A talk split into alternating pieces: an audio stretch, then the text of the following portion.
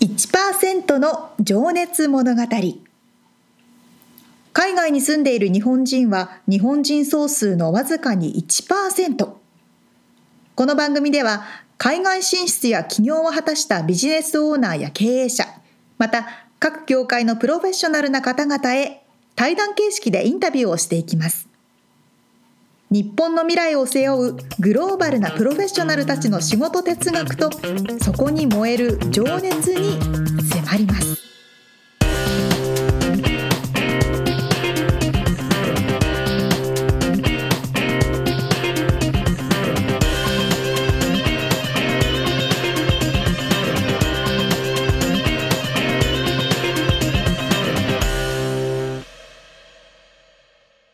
こんにちはこんにちは。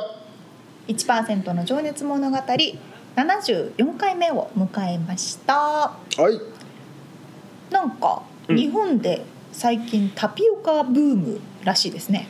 ね、すんごい行列みたいですなんよかね、な、なん、何時間も並ぶの。でも確かにこの前数ヶ月前に帰った時並んでました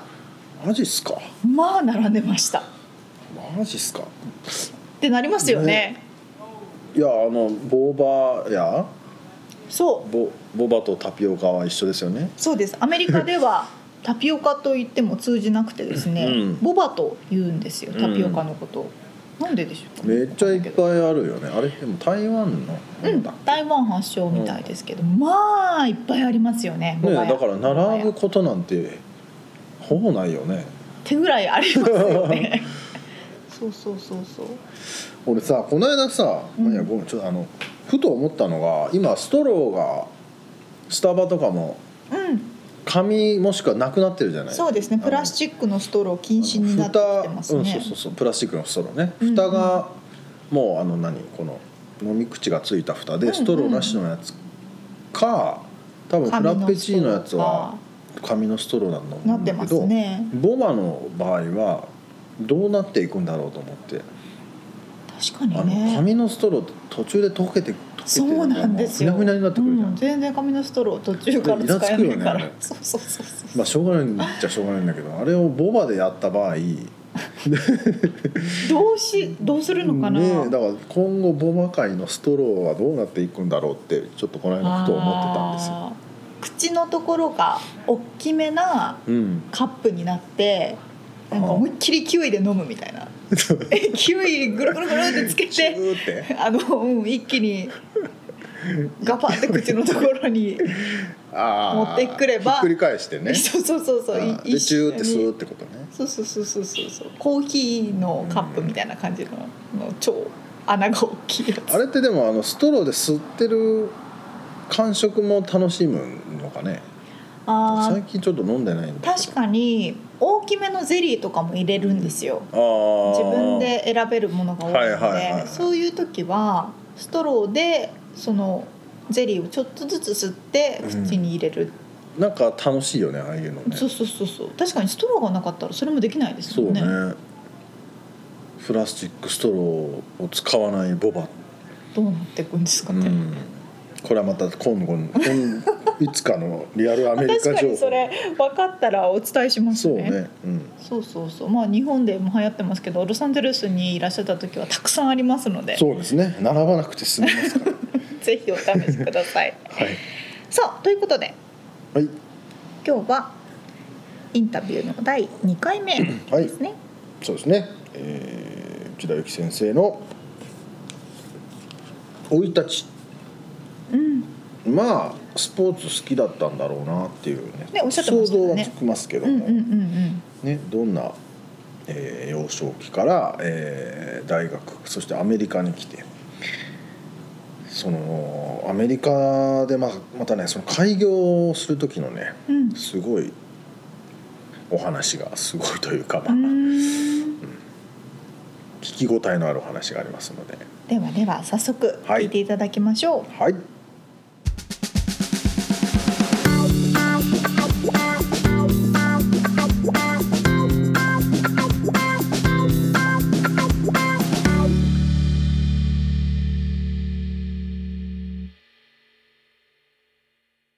じゃあねちょっとそんな内田先生のちょっと過去に遡ってお話を聞いていきたいんですけど、はいえーっと愛媛県松山市出身ということで、はいちょっとどどんな幼少期を過ごしてたかとかっていうのを聞いてもいいですかうん、なんかまあ普通普通 ですよ別に特別なことは何も普通まの、あでもスポーツ好きうんまあだったわけですよね、そうまあおおおてんばだったしこうチャカチャカチャしてたと思うし、うんあの落ち着いてずっとなんかするような子じゃなかったと思います、もうじゃあ外で走り回ってるようなタイプの感じだと思います、うんどどどのスポーツをどんなことやられてたんですか、子供の頃は。小あのー陸上まあ小小学校って言ってもあのそんなにクラブとか確立してる時代じゃなかったので、まあ、小学校、まあ、4年生ぐらいから陸上やって、えっと中学高校までずっと陸上やってはいで大学は競技スキー部入ってあスキでーうんえでも松山そう私雪山見たことなかったんです よえどういうこと高校が高校高校までは陸上してたんですよあそうあそういうことそうねで大学ででスキー部入っちゃったんですよ明治大学そえしかも一部校じゃ一部校なんですよ競技では一部校って一部校ってねあの、えっと推薦とかでも入る子がいるのであーオリンピックとか目指す人が多かったんですよあー明治とかへーまあ多分大きい学校では、はでそうそれで入っちゃってうんえらいことにいで陸上ではなくそこでスキーなんですかそう陸上もやっぱりせいぜい四国レベルの選手だったから私はもうそれでそれで先はもうないないの分かってたあのででもまあ四国のテトップレベルでもでもでもやっぱり所詮地方選手だから、うんもうそ当時なんてもうそれで行くって言ったらもう今日うちの辺とか今は違うと思いますけど教員になるとか、うんまあこ公務員になるとかっていう選択あーほんと少なかったんですよ、うんだからそれはちょっと嫌だなと思って、うん大学は普通の大学に、まあうん一般受験で入って、うんそれでもうちょっとこう広げたいなと思って人生を。うんうんうんそれで、まあ、あの東京の大学行って、うんそれでもうちょっと本当いろんなことしてみたいなと思ってうんでやったことないことやろうと思ってうんそれで手っ取り早く早くなるのは体育会のスキー部かなと思ってへ入ーったらえらいことにあそうなんですもねうえらいことえらいとこ入っちゃったみたいなきつかった ともうきついしあのなんせ雪山見たことなかったから。ああねえでもそんな時にその、ね、み雪山から来てる人たちばっかりの構成員という か、そこに入って何それって感そうじでだすよだねから親に言えなかったでしょずっ と録画2ヶ月か3ヶ月ぐらいそうだねそうそこからでも雪山に修行修行っていうか練習ってどこでやるんですかそれその時は、えっと長野のああじゃあ野沢温遠征に行泉ってやとるんだかうんで長野県の方が多かったですけど当時あの80年代の半ばぐらいってスキーブームだったんですようだーんからすごいスキー場がいっぱいでスキーの練習がしにくくなったんですよあの多すぎて一あ般そののお客さんとか遊びの人がそうそうそうそ高校生うだからあよえっと途中からもう北海80年代かあの私をスキーに連れてってっていう映画があったりしてあーああいうキャピキャピのがもう全然無縁だったんですけどキャピキャピの世界があって、うんでそれですごいやっぱり一般のお客さんとかが多くて、修学旅行の人も多くうて、んもうすべもうリフトが混み合っちゃって、うんでもね僕もなんか小学校の時にスキー教室で行ったな色々そうそういうのがあるじゃないですか教育の一環として、うんはいはいはいだからそれがあすごかったんですよ当時は。うんででももうやっぱり練習ができないから、うんなんかもうあの北海道のなんか空地地方っていうかもう本当えっと宇多市内とかあの炭鉱のサビみたいな町があった んですけどど真ん中に誰も行そかないう誰も行かない一定の中に日体と明治の一般部となんかあー一つば一組で本当数えるしかいあーなんか誰もいないところまあで今でこそ北海道っつったらねもうパパウダースノーのすごい誰もいないところで寂しいところでやってましたえーじゃあそのキャピキャピの方にはい行かなかったんです全かくもう無縁 で本当に無で縁もで、ね大学生のその頃ってうん、もうそう全い然うキャッキャした方に行きがちじゃないですもかう全然もうなんかもう言っとけよかったぐらい なんでそれは行かなかったんですかねもうすごいわかんないですもう 生真面目だったのかなそういうそういうふうにどんどんねなんか修行の道みたいな い行きやすいでしょう ね多分。 M 気があったんですか多 分ねそっちにずっと行って4年間終わりましたけどでもそれがあったから、うんこういうとこに多分導かれたと思うので,、まあそうで無駄じゃなかったかなと思ってじゃあそれはスキーの競技うん競技、スポーツ選手として4年間活動されてまあ、一般の学生だったんですけど、うんけどやっぱりそれもそんなあの雪国で育った子じゃないから私は、うんだからもう本当それ普通に就職して。うん普通に普通になんか23年働いて普通に結婚してみたいなのかなと思ってたんでしょ、だうん当時はうんからまさか本当こういうふうになるで実際でもそこでまあスポーツ医療に興味を持ち始めて、うんうん卒業をされた後うにんえっとまあ普通通り文学部を卒業して普あ通そうにかでも文学部ですもんねちょっとそこはちょっとだけ聞いときたいんですけど、なぜ文学部というかいや分かんなかったんですよ何を選んでいいあかあー正そういうことか直、うん、だからもう、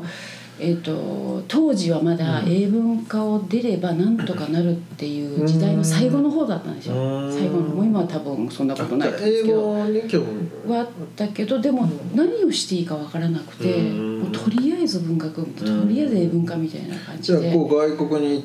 行けるんじゃないかとかそういうのもなんか多淡く少はあったんです淡くは思ってましたけけど具体的なるなほどこうビジョンが全くなくてうんとりあえず入ることが目的だったので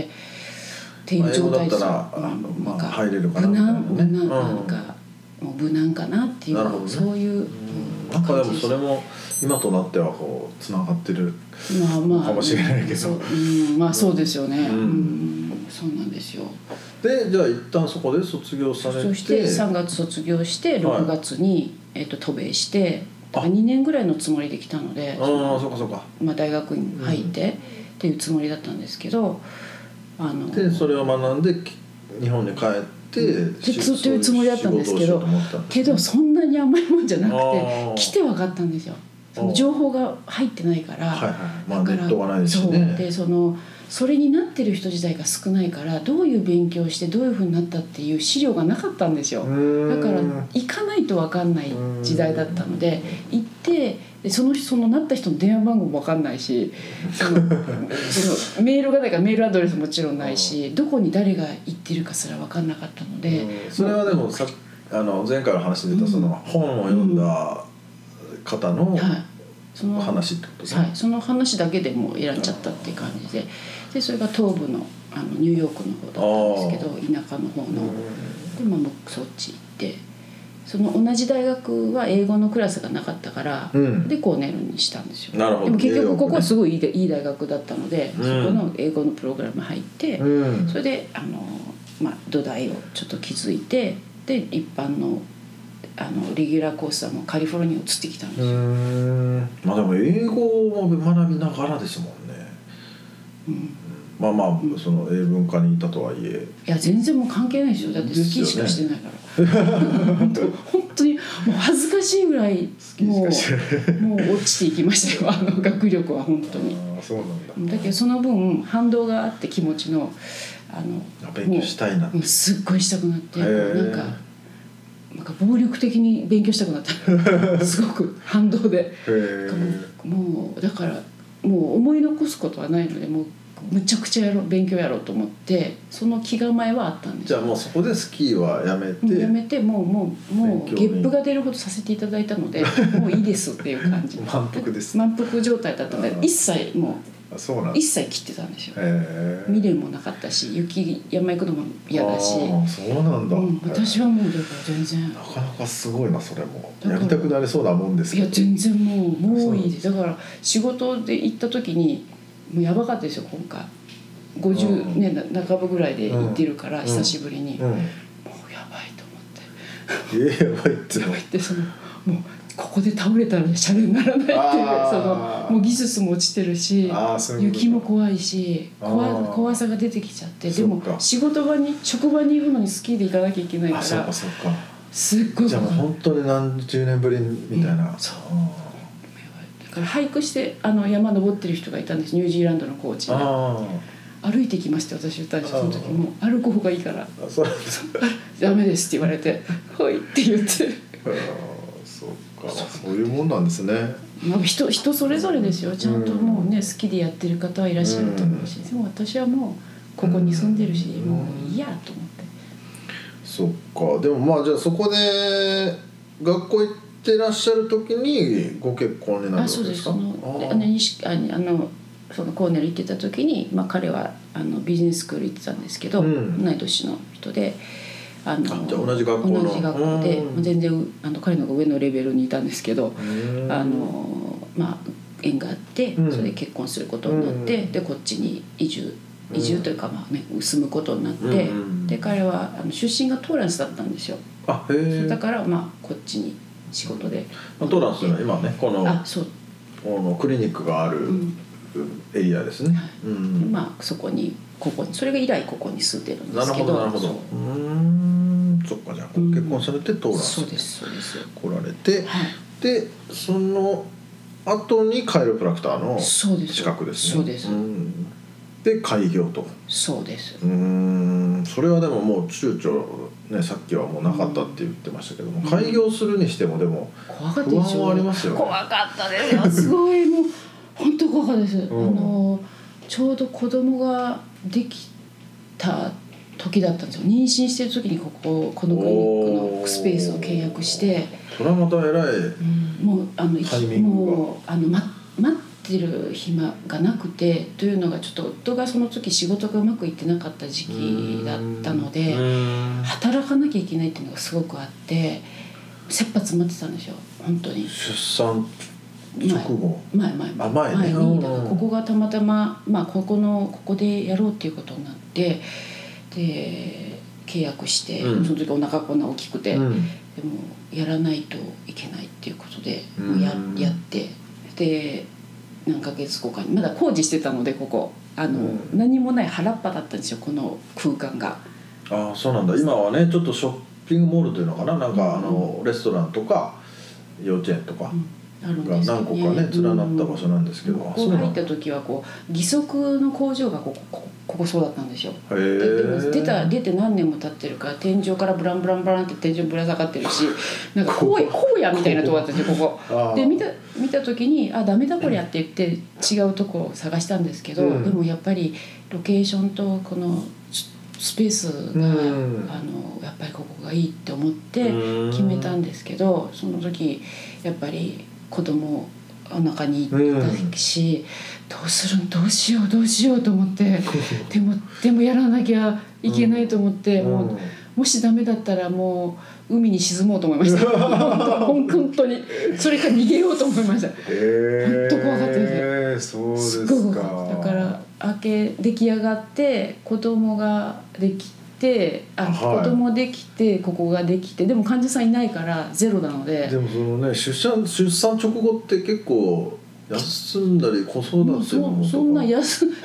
めない休めないそういうあれじ休ゃめないないだからあの母親が、えっと両親学級みたいなの一応行ってたんですけどみんななんかほんわかした雰囲気だったんで一 人だけなんか焦っちゃって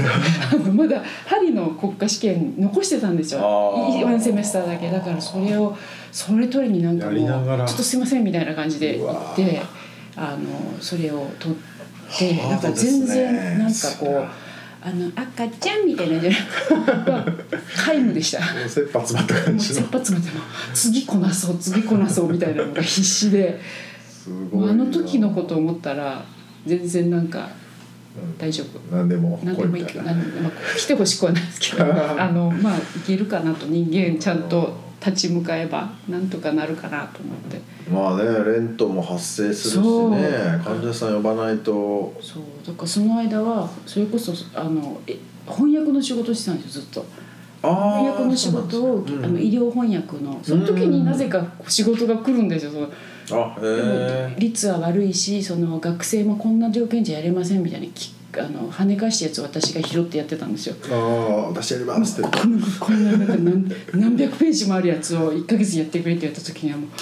初めてこうき脳の血管が消えるかなって思うぐらい集中してやったんですけどあのでもそれで家賃を払ってそんなすやれませんなんて言える状態じゃなかったので私はだからそれをやってあのなんとか学校も行きながら、そうなんとかこうクリアして、うんそしたらやっぱり少しずつ患者さんが来てくださるようになってほんと少しずつ、それはでももう看板を上げたらうん、もうもう口コミだけです、うんあ、それであの少しずつ来てくださってでいっぱい来ても見れなかったので体あのうちの美香子はいたしあーでもここにこう連れてきてこうおっぱいやりながらっていう状態だったんですよ。で床に、ね、寝かせてあの誰もいないいなかったのでうそんの当時は、うん床に寝かせて、ーもう泣かせとけみたいな感じへで、えや ってたんですよ。なんか昔の日本な感じそうそうそう昭和な感じがすそうるなんけでどすよだからその私90年代にちょっと日本日系史のあのボランティアをにうん博物館ができる前日系博物館がうんできる前にボランティアしてたんですよ翻訳の。あああのへちょっと進路に迷ってた時に、はいで日系史行こうか医療医学医学の方行こうかってすごい迷ってた時期があっえあてそ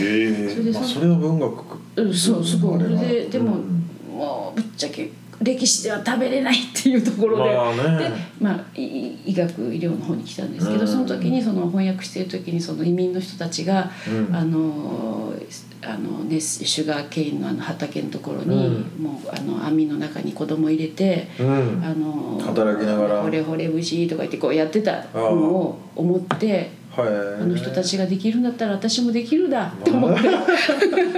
と思って置いてやってたんですよご。いなそうだからすごくその時それは励 みにそういう歴史を見て励みに私しでもできるだろうとできねる思と思えったってことねて屋根があるしできるそうですねそう外の原っぱよりはねそうそうそうそう屋根の下だからねそうまあでも丈夫に育ちますよねそそれそう思ってそ ういうねあのそういううんそう昔の人のことを思いながら励みにしてた昭和ですねそうそうそうそう。まあじゃあそれでなんとかじゃあこう、うん切り盛りして、うん患者さんも増えて、そうゆっくりゆっくり本当、うんあの来てくださってそれでなんとかうんこう、うんあのじゃあ妻にそのなんだこう宣伝とか広告とかそういうことは別にせず最初はもうお金なかったのでんそれすらできなかったんですよ、うんだから最初はもうそれもうその程度でよかったっていうぐらいで、うんその翻訳の仕事もあの不定期ながらああっそったかのでそそれもやりながらねれやりながらうんででそう子育てしながらねなんかだからあの記憶がないんですよあんまりその頃の。忙しすぎてで写真もあんまりないああもうとその日々が精一杯でだからここうなしていくのうが、へん、このえ頃なんとかちゃんがねみたいなのがそうか経験がないじゃなあいんですよそうか娘さんもじゃあその頃のことどうなんかおうん思い出あるのかなどうなんでしょうかね覚えてないでしまあょでもちっちゃすぎてまあでも ねそうかそうかそうかそれぐらいのあれか、うんでもまあちっちゃいよね幼稚園幼稚園行く頃とかその時にはでもそれでも少ないと思いますよ他のお母さんに比べたら、うんそれはちょっと申し訳ないなと思って、うんその分孫ができたら、うん目いっぱいこそっかういじくってやろうと思って っては思ってるんですよ楽しみですすごい楽しみです、うんまあねそんな娘さんもスポーツね今やってらっしゃるということで、あーはいはいえーちょっとその辺の話も聞いておこうかな、本当はいもちろんゴルフやってらっしゃあるんですよはいね、はい娘はやってまでなんかすすごい頑張ってらっしゃるイメージなんですけどフェイスブックを見る限り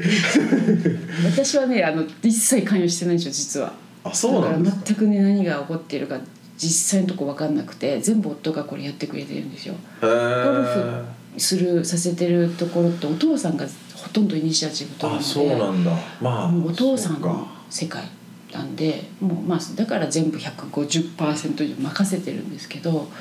うーんなんか全然わかんないですよでももうプロをいや全然なまずは大学まずは大学で、うんまあ、あの奨学金もらって、まあ、でも意識はしてらっしゃるんですよね,うんもしてますちろねんね、してますねだってもう、うん、すごくまあもちろん授業料が高いじゃないですかアメリカって、うんだからそれで少しでもうん援助になれば、うん奨学金受けることで援助になればいいし、うんあの私これい今本当こう学んでる最中なんですけど、うん受験システムの違いをうんあと学校選びの違いおすごいこう違いって日日本本と日米の違いあー本当違うんですよ、うんで日本だったら、まあ学費がもうめちゃくちゃ高いっていうイメージしまあかまあ学費はもちろんねもう州立でも4万あの、ね、400万とかそうですよね私立だ一私年ね立だったら700万とかじゃ日ないで本だすったからどうなんだ4年でそんなもんだそうそうそんなもんだと思う、んそれで、えっと、あと ABCD ってランクがあったら A を狙うじゃないですか日本の、日本にいればうん多分アジアアジア人みんな、うん上を目指してそのそのための受験勉強とか、うんテクニックを、ねはい知識を入れるとかってやるけどアメリカってこう広すぎるからかかまあそういう価値観なのか知らないんですけど A を AB に受かってても B に行く子がいるんですよ多々。それは奨学金の問題もあるしあそうなんですねあとそのその子に合ったこう学業がうん、 B にあれば B に行くっていうう感ん、じい、やでもねその辺はなんか真剣というかなんか僕は日本の大学行ってないんであれですけど、うんあのなんか遊ぶイメージがすごくあって、なぜかうんねでこちらの方はなんか本当に自分の学びたいことをその時にもう決断できるうん、迷ってたとしても、うんもうあのまあより近いところに、うんあの行くと行くそうですよねこう、うん名、前が通ってるとかそういうことじゃなくてってことですよね、もちろんそれにそれの学力に見合う人はそこ行けばいいと思うし、でもあえてそこに行かないっていう選択をする人がすごく多いのがびっくりして。うん目から鱗ってですよ私だからいけるのにってそう思いっちゃけうんですねるのに行かない、うんそのそのなやりたいことを追求するために、でうん奨学金をもらって学校行くことの評価が高い、うんそれをこうレジュメにかける、うんこの子はこういう才能があるっていうことが一つのポイントになるんですよ、うんでで、まあ、もしもらったらその4年間分にかかった費用、んあのもうに20私立だったら24万ドルぐらいかかっちゃうからおー2400万ぐらいかかっちゃうじゃないですかすごそいですれを大学院に当てるっていうふうな考え方をするんですようだんかそうからなるほどと思ってうんあバチェラーはバチェラーだからって言ってうんその次の投資への費用対策みたいなの考えるしうんだからそう考えるんだと思って考えないとね学費ローンでもう40になっても苦しんでる方いますもんねうん抱えちゃうのでうんだからすごくこうそういう学校選びとうか、ん将来のうんこう専攻うん勉強に対すうるん専攻の選び方とかもすごくこう勉今本当に今勉強して、うんあのま他の先輩お母さんとかお子さんとかに、うんから学んでるところなんですよ。なるほどうんじゃあゴルフで奨学金を取りもらえれば今ちょうどパームスプリングスでお試合、あそうなんえでしすあしえっと、月曜日から暑そううんなんか三三連戦かなんかよくわかんないけど私体見るだけなんで、まあそうか そうでもお母さんがね体見れるからいいですねうんあじゃあそれは駆けつけるんですか一応水曜日も休み取ったのあーそっでかそっあかの残ればですよ残んなかったらもう終わりなんで、あーえー一応一応、えでもー全然私も見に行ってないんですよそっか全然見に行ってないから、まあまあ、仕事見れもるあるし時ねにちょっと見 て、でも行ったら負けちゃったらどうしようとかねうーんなんか自分のせいでとかそうまあ験担ぎみたいそれはいいじゃなないなんかねあのある んですよだそうからうんだからできるだけ仕事に、うん仕事の方に優先してるけど、もう子供がねこっちでやるってあと1年なんだと思ったら、うん見れる時見とそこうでうとす思ねって。ううんん融資をちゃんと見届けてあげないとと思ねって、はい、そうなんです。すごいなあでも本いやいやいやいや当子育てをしながらねいやいやそれはみんなみんなやってるからみんなやってるからそんな、まあねみんなといっても主婦の方もいますしねけどでも本当に多くの方がやってるから、うんまあそうですね全然私が特別とかじゃなくて、うんでもやってるこの僕ロサンゼルスでそうやってる方、結構女性の方でなんか多い気はしますねなんか子育てをしながら自分でビジネスをもう運営しているっていう、なんかすごいパワフルな方が多い気がして、なんかパワフルじゃなかったけどパワフルにならざる を得ない生きていけないそうそうそうそうあのそういうふうに変わっていくんだと思いますそうか、うん本当ねなんか女性の方が強いなっていうイメージあがの子供できるとねそうなんですか頑ね張れるんですよ本当、うん、そうかそうそう書き出してそのパワーをなるほどね、うんそうなんです母は偉大ですいやじゃあちょっと次のね、はいセクションに入っていきたいんですけど、ん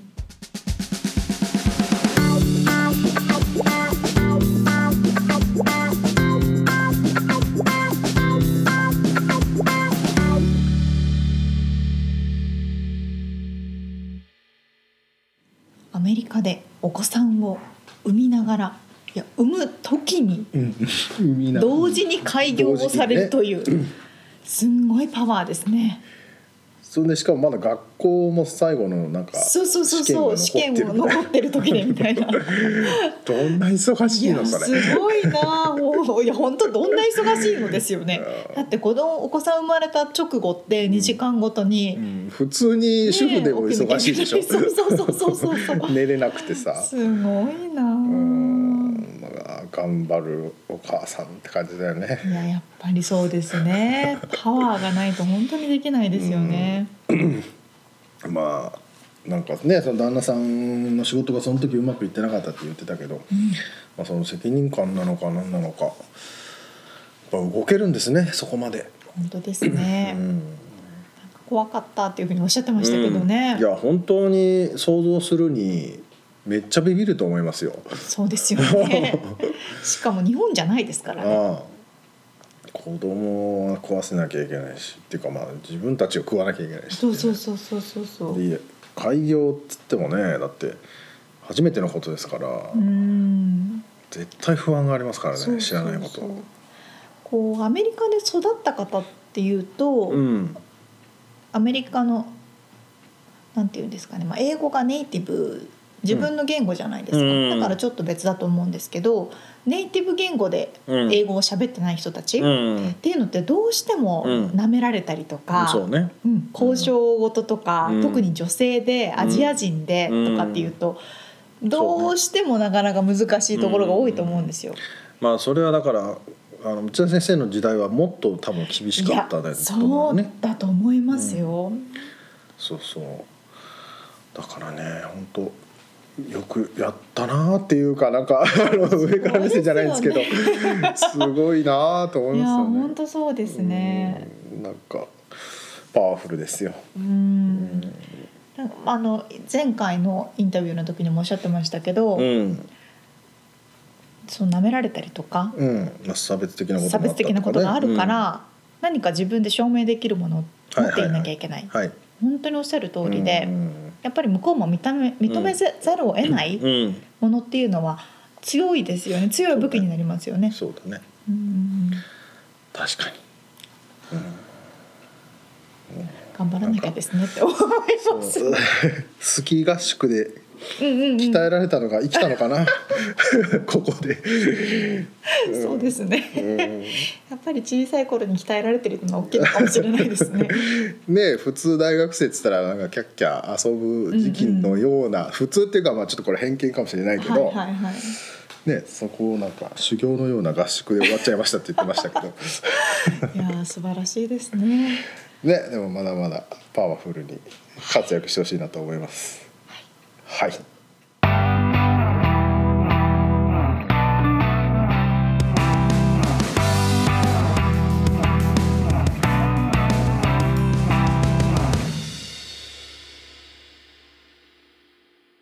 リアルアメリカ情報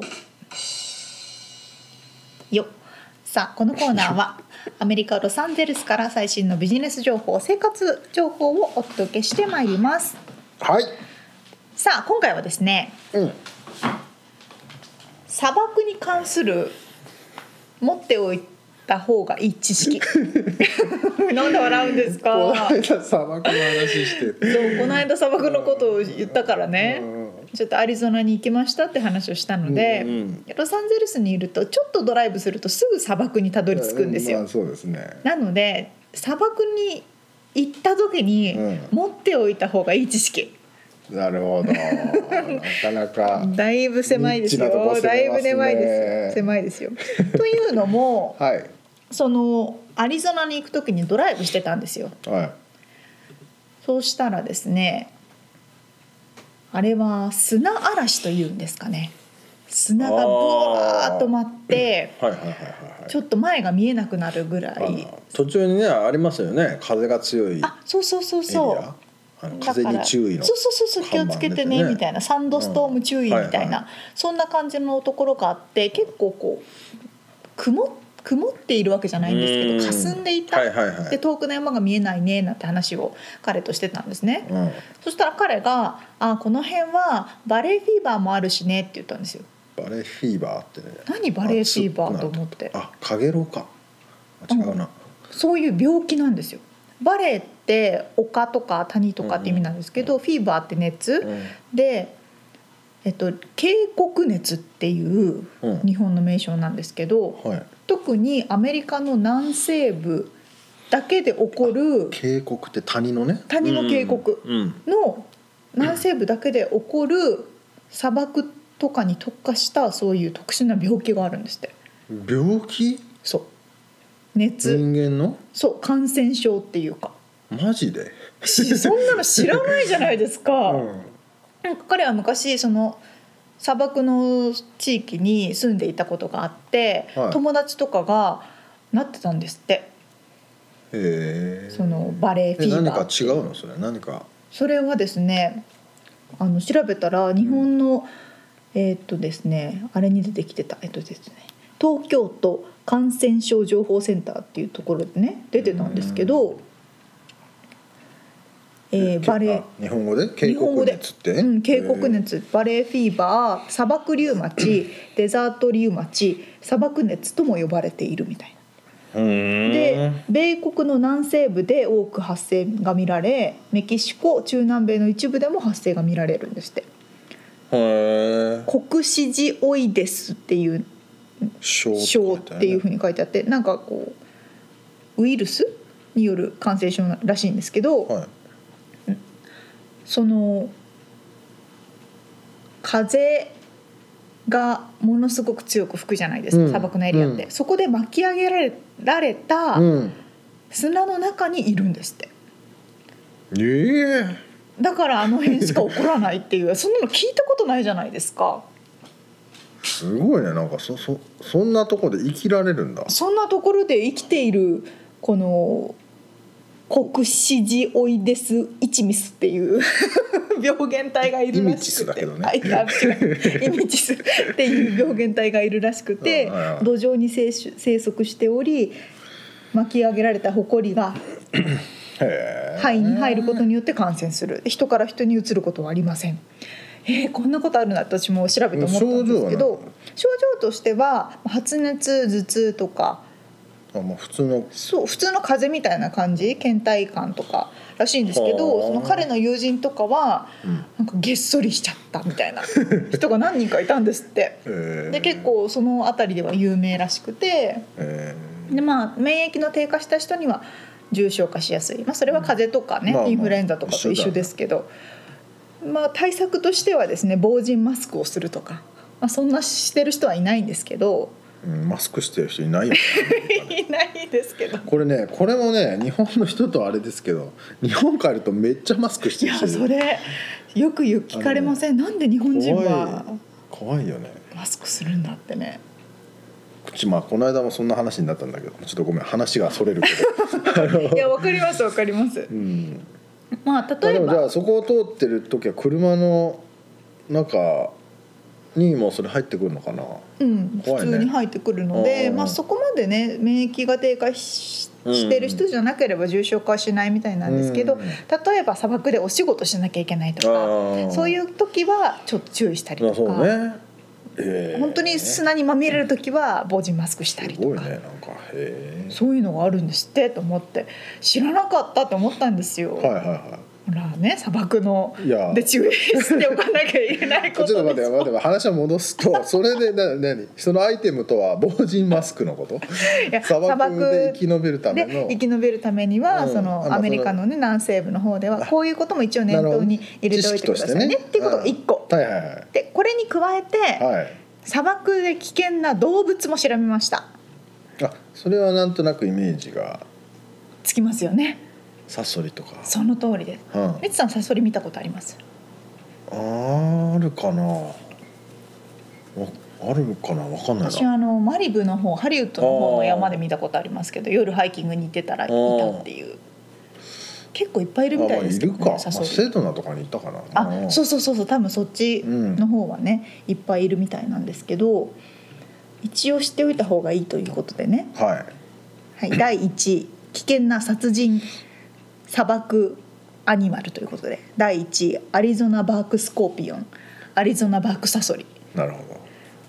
えっ、とど写真を見ながらね写真をを見ながらちょっまあなとんか黒いサソリかと思ったら割と茶色っぽい茶色っぽくて中透けてるみたいそうなそうスそうケルトン系のああ気持ち悪いなんかまだまだ子供から成長してる途中みたいなそんな感じですねルックスですねあの孵化したばかりあのーみたいな感じですけれども柔らかそうだな基本的には石の下とかその木の横とかはいはい、まあ、隠れてるね、隠れてるので、うん暑いなと思ってその日陰に行った時とか注意してねとか、うっんてことが書いてますただ一番なんか猛毒なんですってこういうサソリってアリゾナにいるサソリってはい第2位キャメルスパイダーあ超気持ち悪いこいつあはの悪そう雲キャメルあのラクダのキャメルですねラクダ雲こいつは悪そうねちょっと写真載せとこうこれはいやだーもう全体的に赤茶色で手足がすごく長くて手足も太い太いねなんか雲ですねうんなんか頭の辺もちょっとなんかこれは見た目はね変だ半分雲で半分サソリみたいなおー確かに言われてみたら雲っぽいサソリっぽいでも雲らしいですよこいつは悪いやつだはいはい次行き ます第3位ルルックックスね悪いでしょ、うんはい第3位クーガーえクーガーってクーガーいるいるらしいですよアメリカンライオン砂漠にいるんだ砂漠にいるんですってプーマとかねうん言われますけれども、はい、追いかけてくるので注意、はい、第4位デザートホーンドバイパーまあ要するに砂漠ヘビヘビですねうんヘビいっぱいいるらしいですよ、はい、気をつけてください、はい、第5位これでラストにします ねガラモンスター、えートカゲえー、何これしましまのトカゲで見た目はなんか穏やかに見えるんですけど、うんってこの記事書いてあるんですけど全然見えないんですけどいやでもなんかうシェイプ的にはなんかあんまり早く動けなさそうな早くなさそうですよね、なんかですねこの子は毒のある息を持っていて、うんうわーさっきみたいな空気に感染させて多分はーってやると人が死死んじゃうなんか噛むと死んじゃうみたいなんですけどはーってやるとそのはーってやった息に毒が入ってるんですってマジすっげえなそれだから砂漠に行った時は噛まなくてもいい んだ触らなそうくてもいい噛まなくてもこうはーってやっただけでそれがや 毒ばだいかねらそそれういうのもいますということで、うん日本にはあれちょっとまだあるまだあるですよ見たいいやまあまあヘビねうん他にイン、インランドタイパンっていうヘビとか、まあ、キラービーキラービーはねいますよね殺人うんハチダチョウはね結構攻撃してくるみたいですけどあー追ねいかけてくるんだよはねいまあ、ヘビねいろんなヘビがいますとヘビばっかりなヘビばっかりはいヘビばっかりですのはいはいはまあなぜなら日本はこういった砂漠地帯っていうのがほとんどないので、うんあんまり触れる機会がないわけですよ。い山か平地かだもんねそう,、そうそうそう、ん山の海か山に行ったらまあさすがに熊に気をつけようとかってうん私たちの中で一般常識であるじゃないですか、うん山がいっぱいあるから日本、う海に行ったらサメに気をつけよう、ただ砂漠に行ったらわあ綺麗になっちゃうからうんこういうのも一応気をつけながら 楽しみましょうということでした。なるほどなるほどああちょっと気持ち悪い ですね写真載せてきますね載せられるのあったらねそうですねまあただ砂漠に行く方がどれぐらいいるの かアメリカに遊びに来てとかねまあそうねあの研究するためにアメリカに来てとかね LA からあのベガスに行く途中もね一応砂漠がありそうまですすからねよグランドキャニオンに行く人は多いと思いますけど、うんあそこも砂漠ですからねそうだねそうだねはい、ということでリアルアメリカ情報でしたはい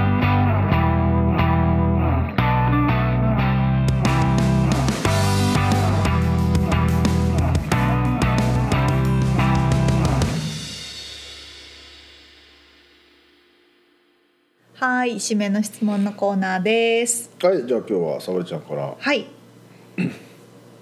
バイキング、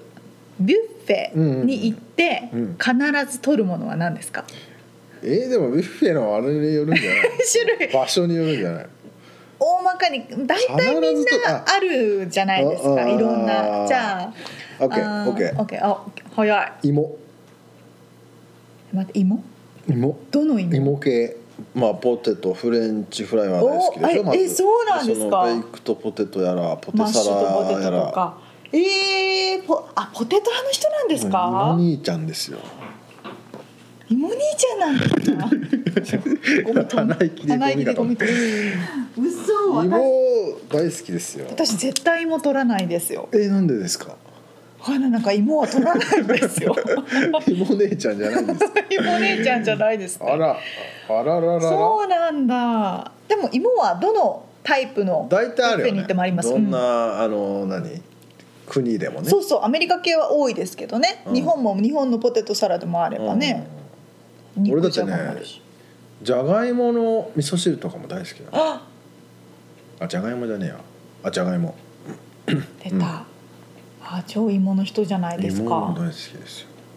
まあそんな沙織ちゃんは ちょっと待ってすごい悩ん芋でるんで姉ちすゃんけではどないということですけども寿司があればもう寿司を大量に食べますそんなビュッフェ寿司屋のジャパニーズしかねえじゃんそんなあれはあるか結構ねアジアンでもね最近多いですけど 寿ね司置いてある確率低いえ今日お昼ビュッフェ食べてきたので、うんいや何とで どもこアメリカどこン超アメリカンホームタウンビュッフ寿司あったェのないですあホームタウンビュッフェね超アメリカンだったのあで懐かしいななんかホホームタウンビュッフェ安いでですよねうんそうなんか一人15ドルぐらいで食べ放題みたいな昔行ったねあ行きましたもうすっごい体の大きな人ばっかりいるビュッフェみんななんかソーセージ20分ぐらい食べるみたそいうなだねあ私ベーコンですねあそうなんだベーコンは必ず取りますあまあベーコンも大体あるか大体ありますねカリカリ系のベーまあコうン、まいよねベーコンはねそうそうそうそうあ油ぎっしょな豚だ豚豚肉あれベーコンって豚肉でしょあ違うかベーコンいろんなベーコンありますよ何でもねあるのかそうかそうかベーコンはねだから朝食には必ずね欠かせないですね欠かせないですわかりまねすわかります卵とねあーもう腹減ってきたねあそうお腹減りましたはい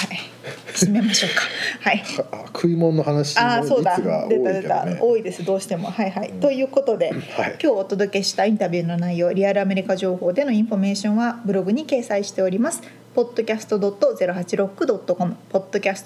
podcast.086.com または1%の情熱物語で検索してみてくださいはい、えー皆さんのコメントレビューもお待ちしておりますはいさて次回はどんなお話でしょうかえー次回はですね内野由紀先生がもう必死にね開業されたという今日お話でしたけれども、うん えーそこからもうちょっとこう仕事に対してのお思いとか、その辺を掘り下げて聞いております。ということでまた来週じゃあねー